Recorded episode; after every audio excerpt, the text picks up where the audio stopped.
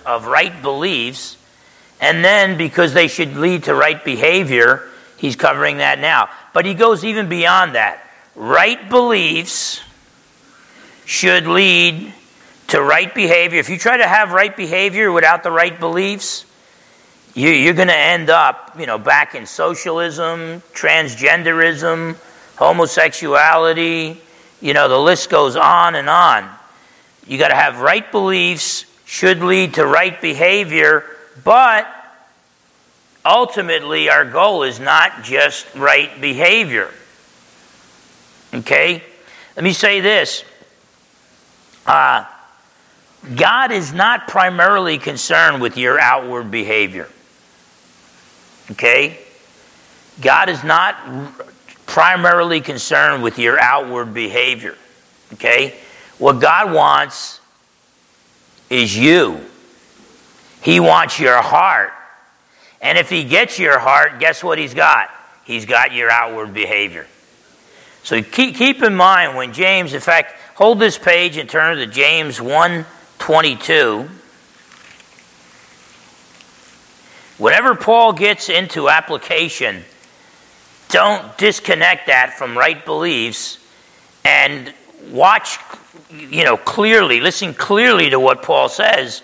But in, in James 122, James says, But be doers of the word and not hearers only, deceiving yourselves. And so, too often, we look at a passage like that and we act like, okay, in that one verse, James is saying everything that needs to be said on the topic. No, not, not necessarily. You read the rest of the book of James and you'll see he's dealing with more than just our works. He's talking about taming the tongue, he's talking about getting inside and changing our hearts. So keep in mind, we, we had a, a young preacher preach the chapel at Crosspoint, the Christian high school that I teach at. And uh, he did a really good job, but he really didn't tell the whole story. He was just like, look, you don't just be a hearer or a reader of the word, you got to be a doer of the word. But he acted like that's all there is to it. Study the word, hear the word preached, read the word, and then do what it says. End of story. Okay? But in reality, it's more than just hearing the word and doing the word.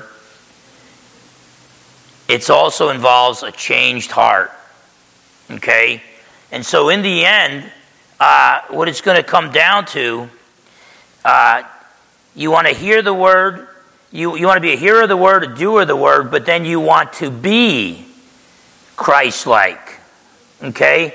So, uh, you got to go beyond hearing and doing to being Christ like.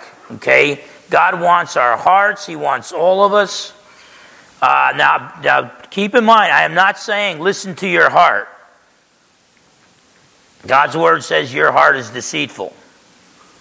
So it's not listen to your heart, listen to God's word, but then allow God's word and God's spirit to change your heart. So as Paul talks about applying God's truth, he's not just he's not talking about do's and don'ts. Christianity is not a list of rules and regulations. It's a personal love trust relationship with God the Son himself who empowers you to obey God's laws from the heart. Okay? And uh, so never uh, ever forget that. Uh, think of Christianity and our walk with the Lord like a marriage. In fact, Paul says in Ephesians 5 that the relationship of a husband and his wife is a mystery and is symbolic of the relationship of Christ and the church. Okay? And so think of your walk with the Lord as a marriage. When, when you're married, um,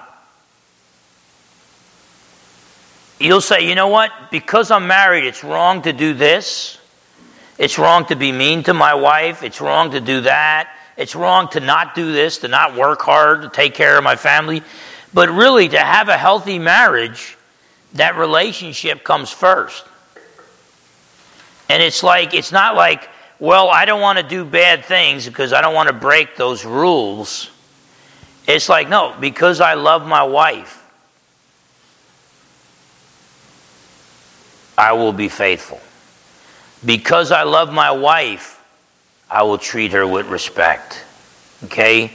And that's the way we, we, it's like because we love the Lord with all our heart, through the power of the Holy Spirit and for God's glory, and because we love our neighbor as ourselves, that enables us, empowers us to obey the spirit of the law, uh, not merely the letter of the law. Now, let me say this if you're not there in your walk, and the Holy Spirit has got a lot more work to do, He's got a lot of work to do on all of us, but you're fighting it, so you, you haven't, uh, you're not even close to that pure heart. Hey, look, if you can hear the word, then at least do it. At least outwardly obey those rules, but just keep in mind don't think you've arrived. None of us have arrived until we are completely Christ like, completely conformed into the image of God's Son. And guess what? That's not happening until Jesus comes back. You realize even if you died right now and your spirit went to be with the Lord, God would still not be finished with you. Because God created you to have not just a, a soul and a spirit, but also a body. And God's still got to work on your body, and God's not going to complete the work in all of you, which includes your body, until that day when Jesus returns and raises you in a twinkling of an eye, so your mortal body puts on immortality. So, uh, so keep in mind that uh, that the Christian walk has got to be built upon love and that God wants to work uh, within our hearts. Now, um, it's going to start there in verse 12, Colossians 3, verse 12. Therefore, as the elect of God, those who trust in Jesus for salvation, we are God's elect. God chose us in eternity before anything was created. He chose those who would come to his Son for salvation through the, the persuasion of the Holy Spirit. Therefore, as the elect of God, holy, we're set apart, and beloved, we're loved by God, put on tender mercies, kindness, humility, meekness, long suffering. You notice those things. Uh, those tender mercies, kindness, humility, meekness, long suffering, that patience and endurance and perseverance, those are things of the heart. I can remember studying uh, Galatians chapter 5, and Paul lists the deeds of the flesh. And he lists all kinds of horrible, rotten outward behavior. I said, Oh, that, and I read that. Oh, that's nasty. I don't want to do any of that stuff. Now let me read about the deeds of the Spirit. And so I thought Paul's going to contrast the deeds of the flesh with the deeds of the Spirit. And then I went looking for the deeds of the Spirit, and it's not there. Instead, it's the fruit of the Spirit. So don't be outwardly conformed to the outward behavior of the world. What does God want? Oh, He just wants us to be outwardly conformed to God's laws. No, He wants us inwardly transformed so that we become Christ like. More than hearing, more than doing, it's being. Being Christ like. And, uh, and so that's why he talks about all that behavior. But, but there he says, put on these things. He, the, the, the, when he says put on, it's like in verse 10. And ha- you have put on the new man. Okay, so you take off the old man, you put to death the old man, and you put on the new man. Uh, hold this page and look at Romans 13, verse 14. Paul's letter to the Romans chapter 13.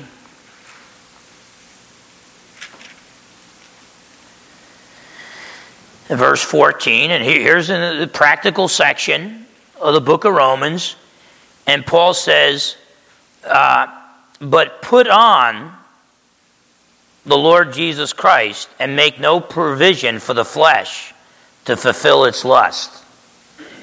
Don't even give an opportunity for your flesh, for your sinfulness to work towards its sinful lust. Make no provision for that, but put on the Lord Jesus Christ. Now, uh, Paul tells us in verse 12 there in Romans to put on the armor of light. You see, you, you, start to see a pattern here in Paul's teaching. Ephesians 6, he says, put on the full armor of God.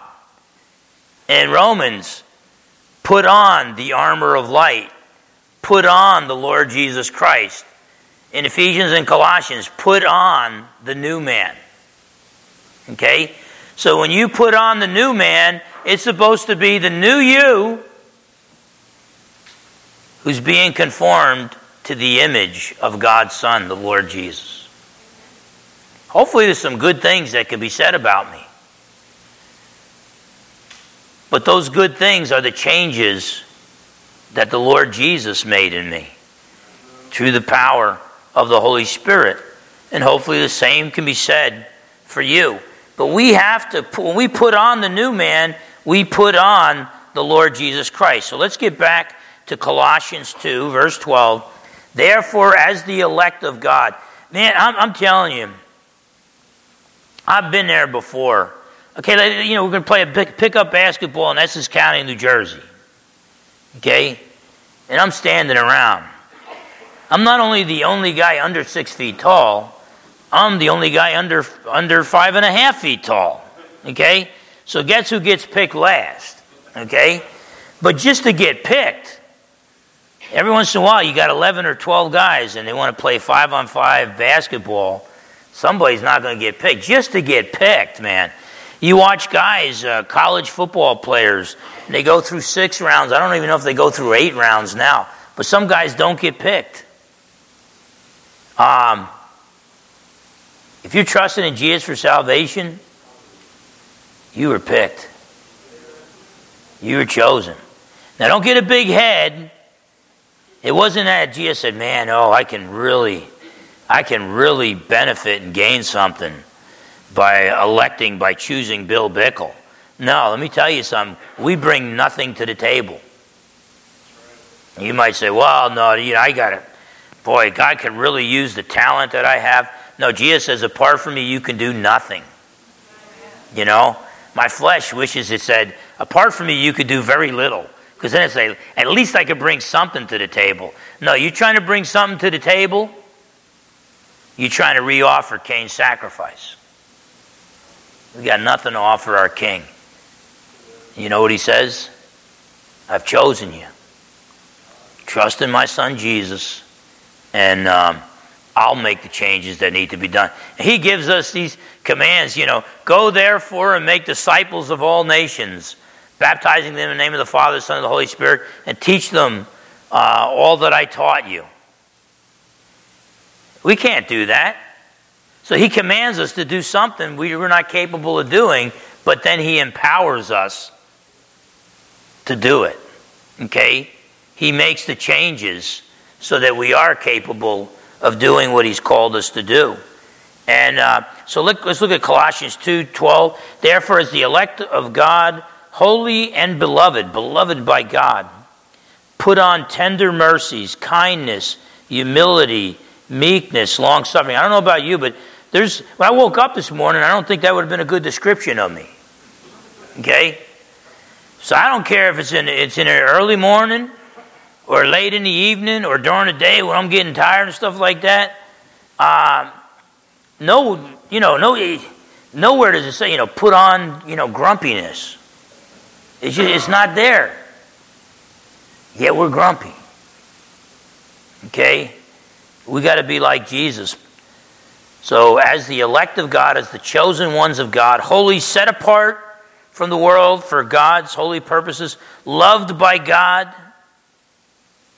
we need to put on the new man, put on the Lord Jesus Christ, put on the full armor of God, put on the armor of light, put on tender mercies.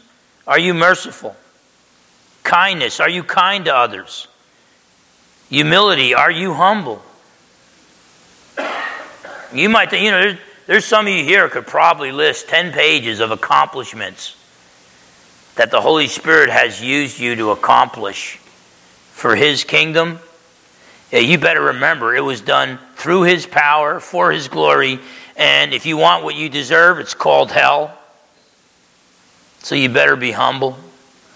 And um, uh, meekness, meekness is, is like it's, it's power, but it's controlled power.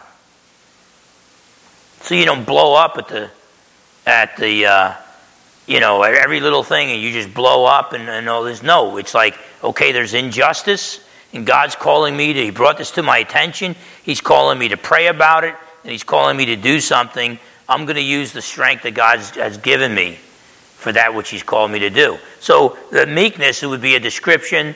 Uh, would be the way in biblical times they described the horse that was broken. The horse is still powerful. You know, I'm a city boy. You don't, don't, don't put me anywhere near a horse, even if it's a broken horse. I'll do something stupid, you know, and get hurt by it. But the, the, the power of that horse is controlled.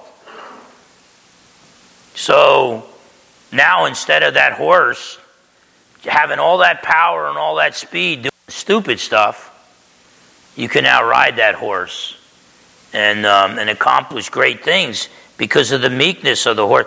Let me tell you, some of us, some of us, we're just not humble enough. You know, I'm not going to name names, and uh, but I mean, early in my walk with the Lord, I wasn't broken. Okay, I was still a wild horse, a wild horse who got saved. But it's almost like uh, it's almost like God takes some of the wild horses that get saved and puts them in a pen and says, uh, Well, you know, I want to work on them, but they're too stubborn. Keep them in the pen with the other wild horses till they're ready for me to start working on them and breaking them. I hope and pray that we all reach a point where we're broken before God.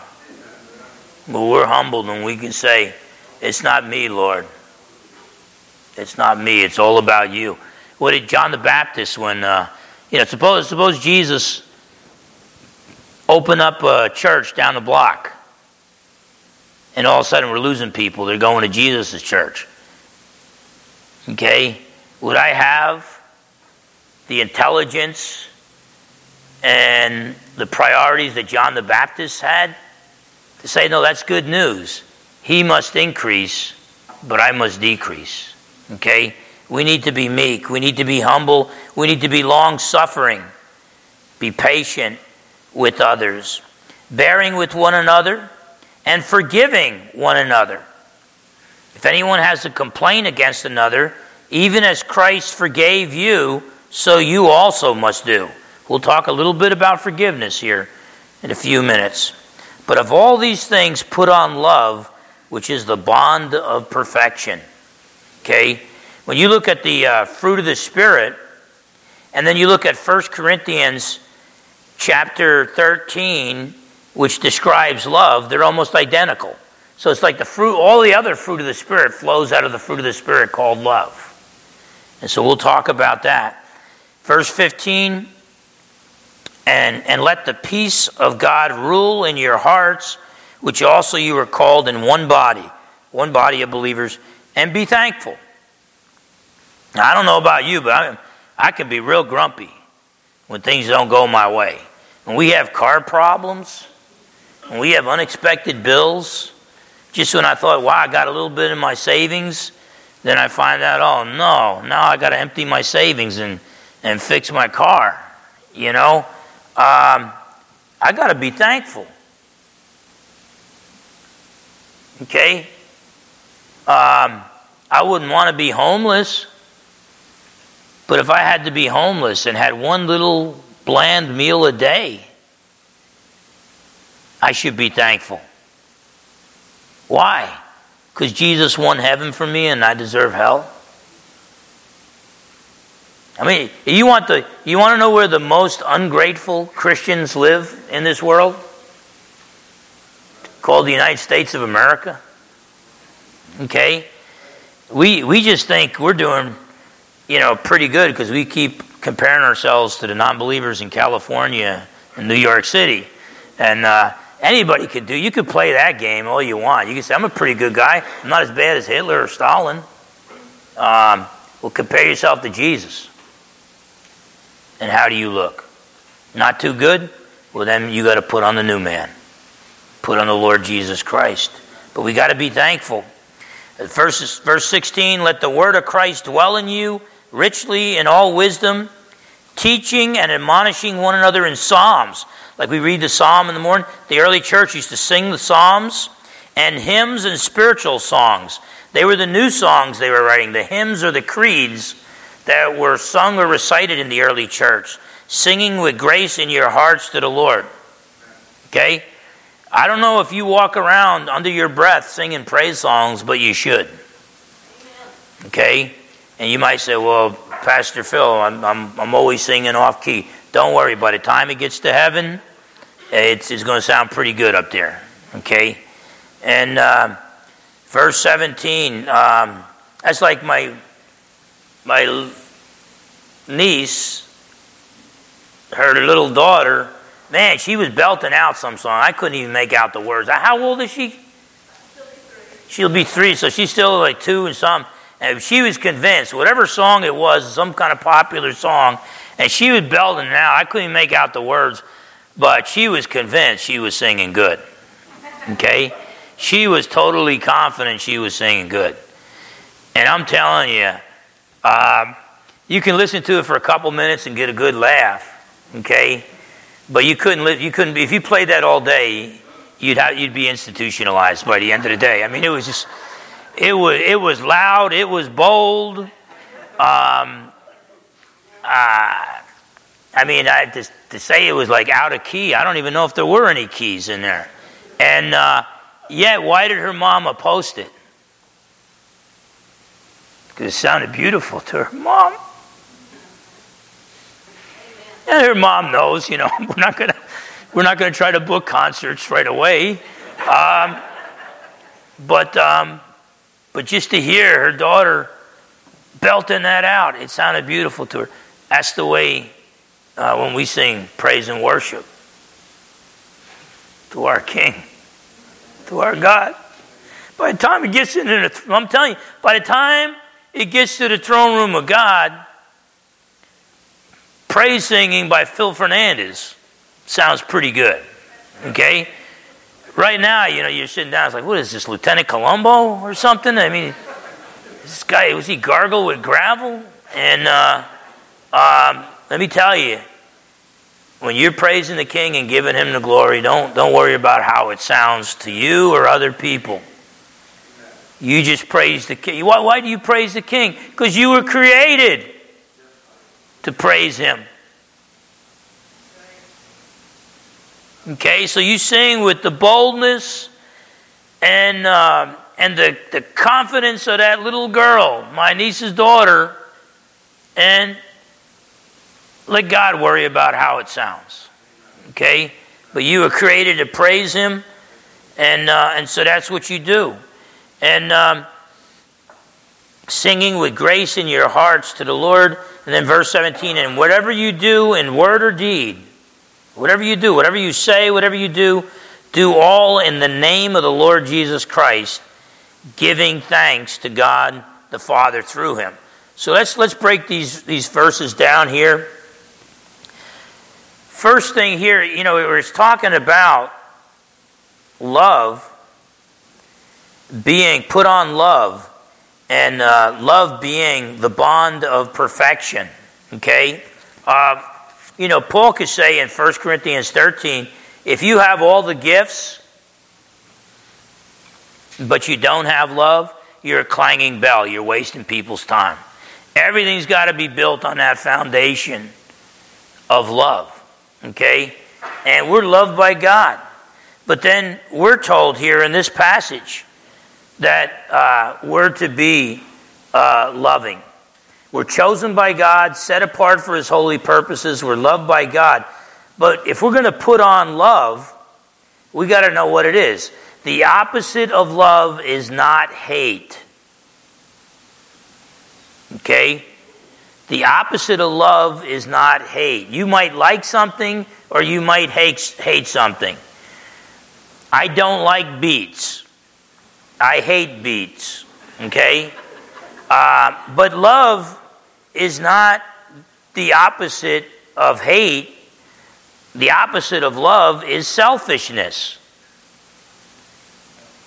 And we live in such a selfish culture that when probably 99 out of 100 people are talking about love, they don't even know what they're talking about in the country. Okay? And that has infected the church. Okay? Uh, people say, well, God's word says that we're to love others as we love ourselves. So God's commanding us to love ourselves. No, no, God knows we're already experts in loving ourselves. We already do love ourselves. We do that fine. Okay? Now, and this is very sad, even people who are suicidal, if they hate if they hated themselves, they would be glad that they're going through miserable times. But because they love themselves, they want to escape those sufferings. And they choose a very, very wrong way to do it. Okay? So we're already experts at loving ourselves. So Jesus is saying, look, you're an expert at loving yourself. You don't need any help with that. Now, what I'm, all I'm asking is that you love me, you love God with everything you got, and you love your neighbor as you already love yourself. Okay? So, uh, the opposite of love is selfishness. See, what love is, love is the unconditional seeking. You don't expect anything in return, unconditionally seeking the greatest good for others. Okay? Love is unconditionally seeking the greatest good for others. So, you know, that means that, you know, you got a, a relative that you really, really love, and you're going to seek the greatest good for them. So, even though you're kind to them and you're nice to them, if they're not saved, you're going to pray that they get saved. If you got an open door, you're going to share your faith with them. You know, sometimes you share your faith with your relatives and they throw a demonic fit. And so you have to just say, okay, all I'm going to do is just pray for them and love on them. They know where I stand, okay? But seeking the greatest good means, you know, we, you realize we're commanded to agape, the Greek word is agape, to agape love even the horrible, evil terrorists of this world. So we're to hope and pray that they will turn their lives over to Jesus and get saved. And we also got to pray for God's justice. If there's some terrorist blowing up women and children for their political purposes, yeah, but I pray, Lord, I pray that this guy comes to your salvation uh, before he dies, but uh, I pray that the good guys get him real quick before he can kill anybody else. Okay? So God is just and God is gracious, and they don't contradict. Okay? Um, but, but love is unconditionally seeking the greatest good for others. Uh, you could see a daddy um, hugging his little girl at a restaurant or at Walmart, and that's an expression of love. But you might see a daddy spanking his little girl in a Walmart. I don't recommend it nowadays because they'll get child protective services involved. I mean, there's, you know, you don't want to abuse a child. At the same time, the government does not love your children as much as you do. And, um, uh, but even seeing a, a, a daddy discipline his child, that's also an expression of love. Because love doesn't always look fun, but it's the unconditional seeking the greatest good for others. Your child is about to lick uh, uh, something electrical uh, or touch a hot stove, and you pull them away and spank them so they won't do it again. It's because you love them. Okay? Um, and so love is unconditionally seeking the greatest good for others. If we're going to put on love, we got to seek the greatest good for others. And you know, you know what that means though sometimes? Sometimes that means I'll sit down and talk with a guy's total stranger and I'll share the gospel message with him because I love him. But you know what else love means? Sometimes I'll start talking to a stranger and I'll realize the Spirit of God is letting me know this guy's not ready for the truth. And so I'll just love on the guy. I might be the only Jesus he's ever going to see. I'll just love on him and then pray for him. Um, but the guy might not be open to it. There are times when I don't share the gospel with somebody because I think the Holy Spirit is telling me you're going to push this guy further away from the truth. And um, so, you know, on the night Jesus was betrayed, uh, doubting Thomas said, Show us the way. Jesus said, I am the way, the truth, and the life. No one comes to the Father but through me. Later on that night, Pontius Pilate, the Roman governor, asked, What is truth? And Jesus didn't answer. Because one guy was ready for the truth, was ready for the answer, the other guy wasn't. Is why I say, start your day, get filled with the Spirit. God promises to fill you with His Spirit where He controls you. The Holy Spirit controls you. Start your day with devotional study of God's Word and with prayer and with worshiping God. And then as you get filled with the Holy Spirit, it will become natural to walk in the supernatural. Okay? Because sometimes God is telling you, preach it, brother, preach it. And other times God is telling Phil Fernandes, shut up. What are you trying to get this guy to blaspheme the Holy Spirit right here and now? And uh, but I, I, tell I used to tell people, God bless you. Then when COVID came on, everybody was afraid of COVID. So I say, God bless you and be safe. I really don't mean be safe from COVID. I mean, I don't want people to get COVID. I just had a friend who died from COVID. Um, but when I say be safe, I usually mean be safe from the government. Because I don't think the government loves us. Not that it ever did. But, um, I say, God bless you and be safe. And the response of the person usually lets me know if I got a, a green light, which means go, just give them the gospel. A yellow, proceed with caution, or red. Okay? And then I say, hey, hey, God bless you, you be safe. And the guy goes, yeah, you too.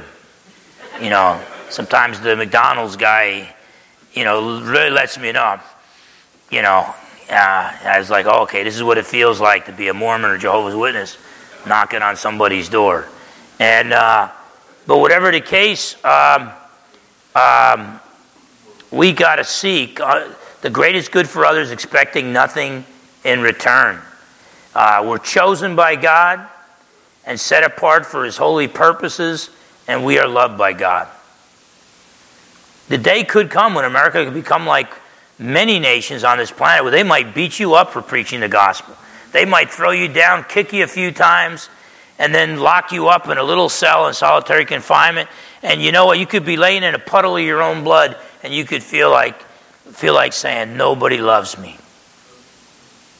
Nobody loves me. If you're trusting in Jesus for salvation, you are loved by God. Don't ever let anybody convince you that nobody loves you. Okay? Is no matter how bad things get, there's three persons who love you, and they are the one God, the Father, the Son, and the Holy Spirit. And you know what? In the end, they're the only three that matter. Okay? And so if you're I would rather be loved by God and hated by the world than loved by the world and not chosen by God. Not be one of his children, not have faith in the Lord Jesus Christ. We're loved by God. So we need to put on the new man. Okay? And uh, we need to, to have the fruit of the Spirit. Galatians 5 22 and 23. In fact, let's turn there real quick. Galatians 5 22 and 23.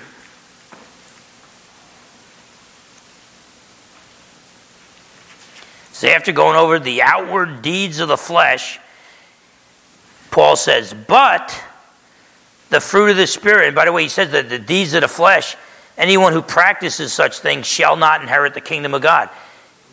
You could tell, you could tell me you're a believer, but if you live in willful, habitual sin and have no desire to repent, okay, after a while, I'm like, I'm thinking, hey, this guy's this guy's not even saved. Um, true saving faith produces good works. Verses 22 and 23. But the fruit of the Spirit, apple trees bear apples. What does the fruit bear? Does the Spirit bear? But the fruit of the Spirit is love, joy. You know, do you have God's joy? Joy, Joy is something you have even when things go bad. You can sing praise songs at, at midnight with Paul and Silas in the Philippian jail. Joy means you, you got the eternal perspective. You know you're going to spend eternity with God. Okay? And uh, so it's not happiness, a roller coaster. Happy when things go my way, sad when they don't go my way. But the fruit of the Spirit is love, joy, peace, long suffering or patience, kindness, goodness, faithfulness, gentleness, self control. And then he says, Against such things there is no law. If you have those things, there's no godly law, no good law that would be against it. Now, but by the way, if you have the fruit of the Spirit, you're going to get in trouble in America today. When a culture declares war on God, it declares war on His truth, and it declares war on, on, on His morality, His moral laws. Okay? But there's no godly law that would be against any of those. But that, that if you're looking for a, uh, you know, you shouldn't make a to do list, you should make a to be list. Instead of saying, okay, I'm going to do this, do that. Now, if God's called you to do something, put it on the list and get it done. But what's more important than a to do list is a to be list. Am I being loving? Am I being joyful, peaceful, patient, kind, good, faithful, gentle? Am I being a person of self control? So, your report card is not a whole bunch of do's and don'ts. It's a whole bunch of be this and be that. Why? Because we put on the new man. Because we put on the full armor of God. Because we put on the armor of light. Because we put on the Lord Jesus Christ. It's not I who live, says Paul, but Christ who lives in me. Okay? And, uh, and so uh, we need to put on the new man and display the fruit of the Spirit. Let the Holy Spirit work His fruit through our lives. Are we people of compassion, kindness? Are we humble and gentle and patient? Do we forgive others as Jesus forgave us? Look at Ephesians 4:32. I want to talk a little bit about forgiveness here. Ephesians chapter 4 and verse 32.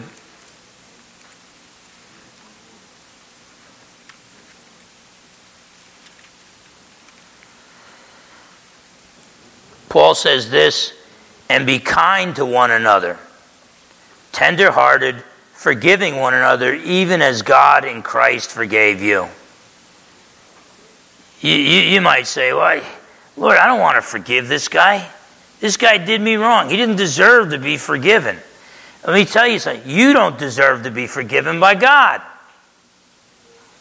And so you got to forgive means you choose to cancel someone's debt. That's what forgiveness means. Look, look at Matthew 6.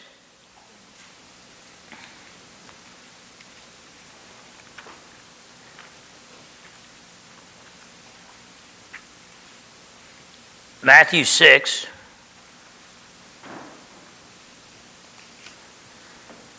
And in the, the Our Father, the pattern for prayer, Matthew 6, verse 12 says, And forgive us our debts as we forgive our debtors. It's like, Lord, forgive me my debts as I am forgiving others. Well, what if you're not forgiving others? And Jesus says in Matthew 7, the very next chapter, that you're going to be judged by the standard you judge others. So you don't forgive others, guess what? God's not going to forgive you. Now, if you're saved, if you're a genuine believer and you're saved, and God has won heaven for you through the Lord Jesus' death and resurrection, you still need to be forgiven to be back in fellowship with God in your walk with the Lord. A man still reaps what he sows. And you can create all kinds of disharmony in your walk and lose eternal rewards. So you say, Lord, forgive me. Just like I'm forgiving others. Okay? Now, if the infinitely perfect God forgave imperfect people like us, what right do we have to withhold forgiveness from other imperfect people like us? Okay? God forgave us, we need to forgive others. After, after the Our Father there, Jesus points out in verses 14 and 15 For if you forgive men their trespasses, your heavenly Father will also forgive you. But if you do not forgive men their trespasses, neither will your Father forgive your trespasses. I think what Jesus is saying there is one of the signs of a true believer is you're willing to forgive. Okay? You are willing to forgive. Now, God's Word commands us to forgive others.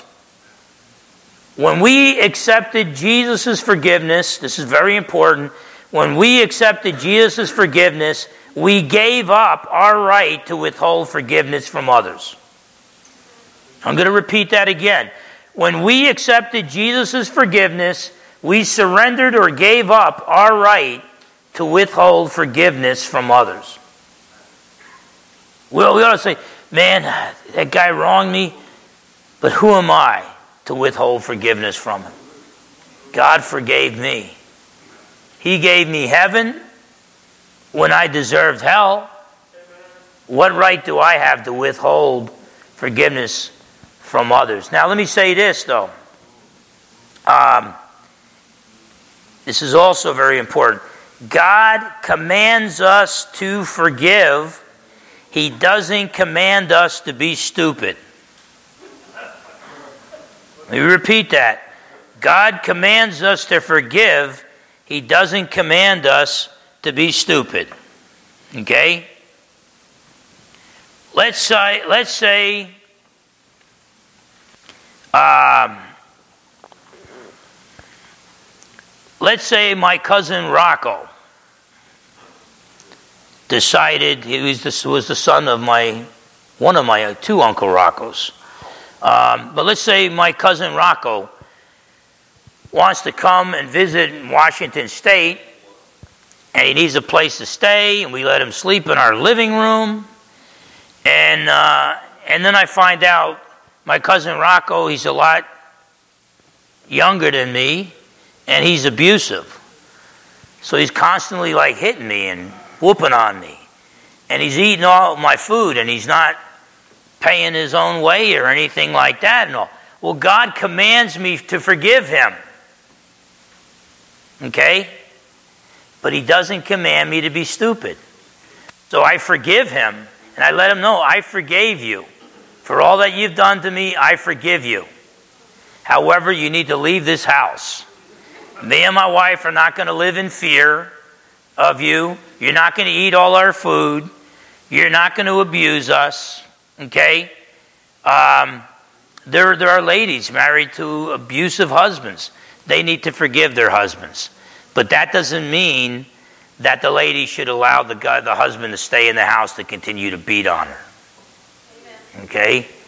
Um, and so, um, if you're lending money to somebody, this is, I had a question from a Christian brother who had a lot of money, but he, he, he had like, his mom had kids from like six different guys, and the fathers never stayed with her.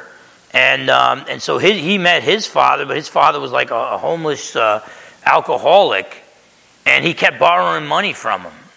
You know, $1,000 here, $500 there, a couple thousand there.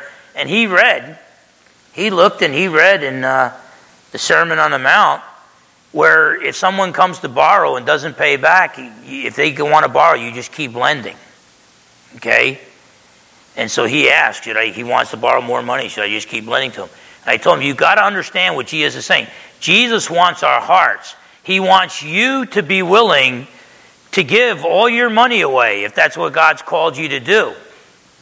What God is not asking you to do um, is to enable your father in his sinful alcoholism. Okay? And so, because he loves his father, I told him, you got to tell him no. You got to tell him no. And it's not about you and your money, it's about your dad and his future. Okay?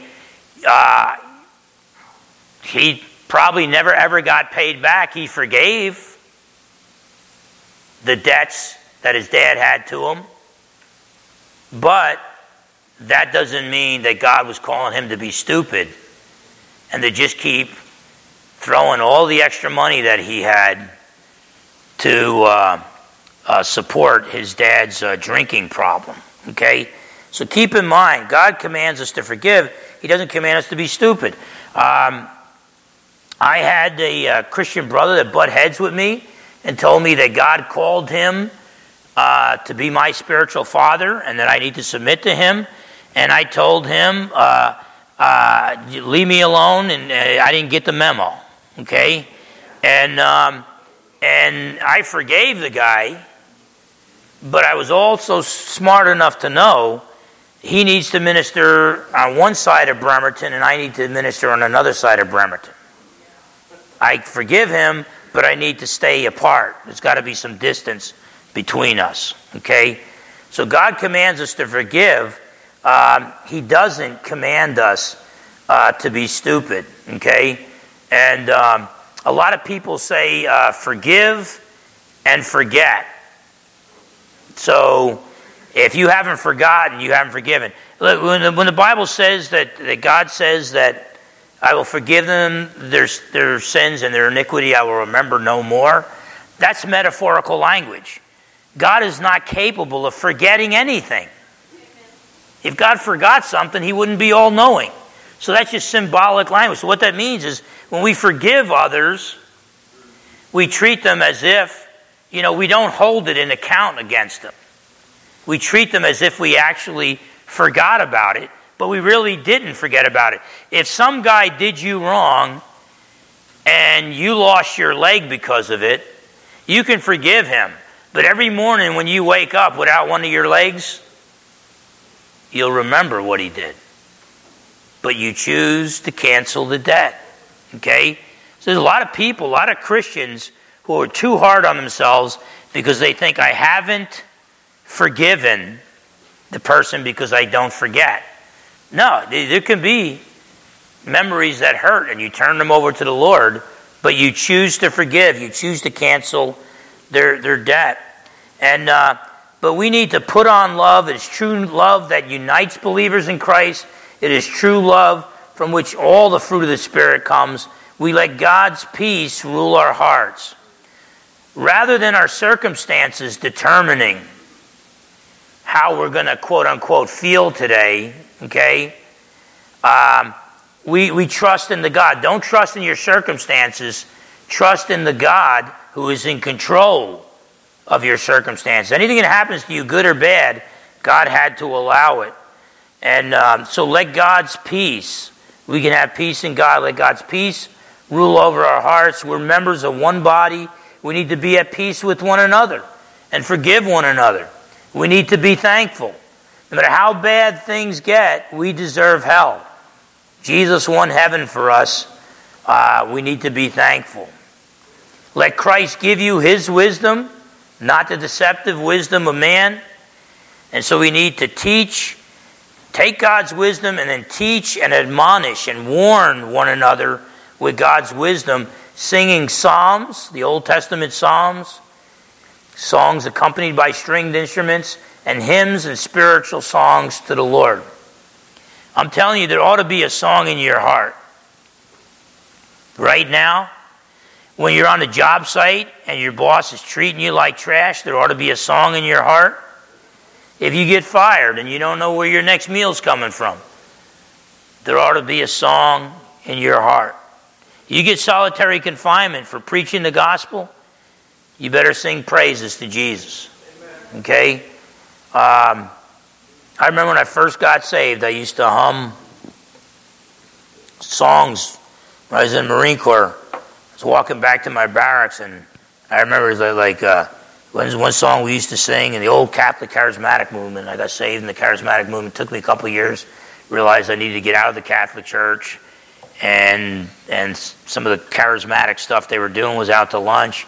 But I can remember walking and singing uh, under my breath, you know, this is the day, this is the day that the Lord has made, that the Lord has made. I will rejoice. And I just, and I was just, it was just, it was just normal for me. Why don't I do that anymore? Maybe I need to look at Ephesians chapter or Revelation chapter 2 and 3. The church of Ephesians lost their first love. Maybe I ought to have that song in my heart again. Now, keep in mind, as a new Marine, I was walking and I remember I was just, just humming all these and Christian songs that I was learning. And then, but then I was also humming under my breath. And I thought, wait a minute. That's not one of the praise songs. It was the old uh, Schaefer jingle. Schaefer is the one beer to have when you're having more than one. And so, so, you know, worship God, not just worship God with your mind too. Okay, make sure it's praise songs that you're actually singing, and um, but we ought to have that song in our hearts. People, non-believers, ought to see that we have the joy of the Lord. We shouldn't have to tell them. Do you know I have the joy of the Lord? They said, Wow, I would have never guessed it. You're such a grouchy guy. I didn't know you had the joy of the Lord. And, and, and it doesn't mean pretend, fake a smile. Hey, we're born again. We're saved. We're chosen by God. We're His beloved children. Okay? And. Um, and then we get grumpy. No, we need to be thankful and we need to be singing praises. We need to do everything in Jesus' name. That means do everything in His authority and for His glory and always give thanks to the Father. And so, what we saw here today and last week, it's put to death the sinful desires, put to death the old man, put on the new man. Okay? Put on love. The Lord Jesus Christ, when He saves us, produces the new man and the new lady, okay? But the new man is also going to produce, guess what? New families and new relationships with others, even work relationships with others. And so Paul's going to talk about that, about the new the new man. Now he has a new household, a new family, and new work relationships. Because when Jesus comes into your life, He changes everything. Not just you, but your family and your dealings with others. And so we're going to see how that is applied. And so I close with that. Put on love. Put on the Lord Jesus Christ. Put on the full armor of God. Put on the new man. Put on the armor of light. Let the right beliefs that you learn from God's Word lead to the right behavior and ultimately a pure heart, a cleansed heart, and uh, put on the Lord Jesus Christ. Let's close with a word of prayer. Father, in Jesus' precious name, we love you, Lord, but uh, please help us to love you more. We love you a lot, Lord, but not enough. And so empower us by your Spirit to put on the new man, to put on the Lord Jesus Christ, and to love you with an undying love. Empower us to love our neighbors as ourselves. Empower us to love and to pray for even our enemies, even those who persecute us and cause us, through the power of the Holy Spirit and for your glory, to bear the fruit of the Spirit the love, joy, peace, patience, kindness, gentleness, faithfulness, goodness, self control. Bear your fruit in our lives so people can see that we have the joy of the Lord. So that people can see that we have your peace in the midst of trials so that people can see that we have your love. And we have taken the love that you poured within our hearts and we pour that out to others. And so make us people of love, people of joy, people of peace, spirit led people, believers who trust in you for salvation, but also allow the Holy Spirit to have his way in our hearts, to change us from within, to make us more like Jesus each and every day. Lord, the world's had enough of Phil Fernandes. The world's had enough of us. But the world needs more Jesus. So I pray, Lord, that it is not us who live, but it is Christ who lives in us. May Christ, through the power of the Holy Spirit, change our hearts and produce the fruit in our lives that He wants produced. Cause us to love you, Lord, with everything we got, to love our neighbors, ourselves, and cause us to lead people to Christ and to disciple them and to be all that you called us to be through the Holy Spirit's power and for your glory. In Jesus' precious name we pray. Amen. All right, God bless you, everybody, and uh, don't forget about the studies throughout the week. And. Um, have a great rest of the rest of the day. God bless you.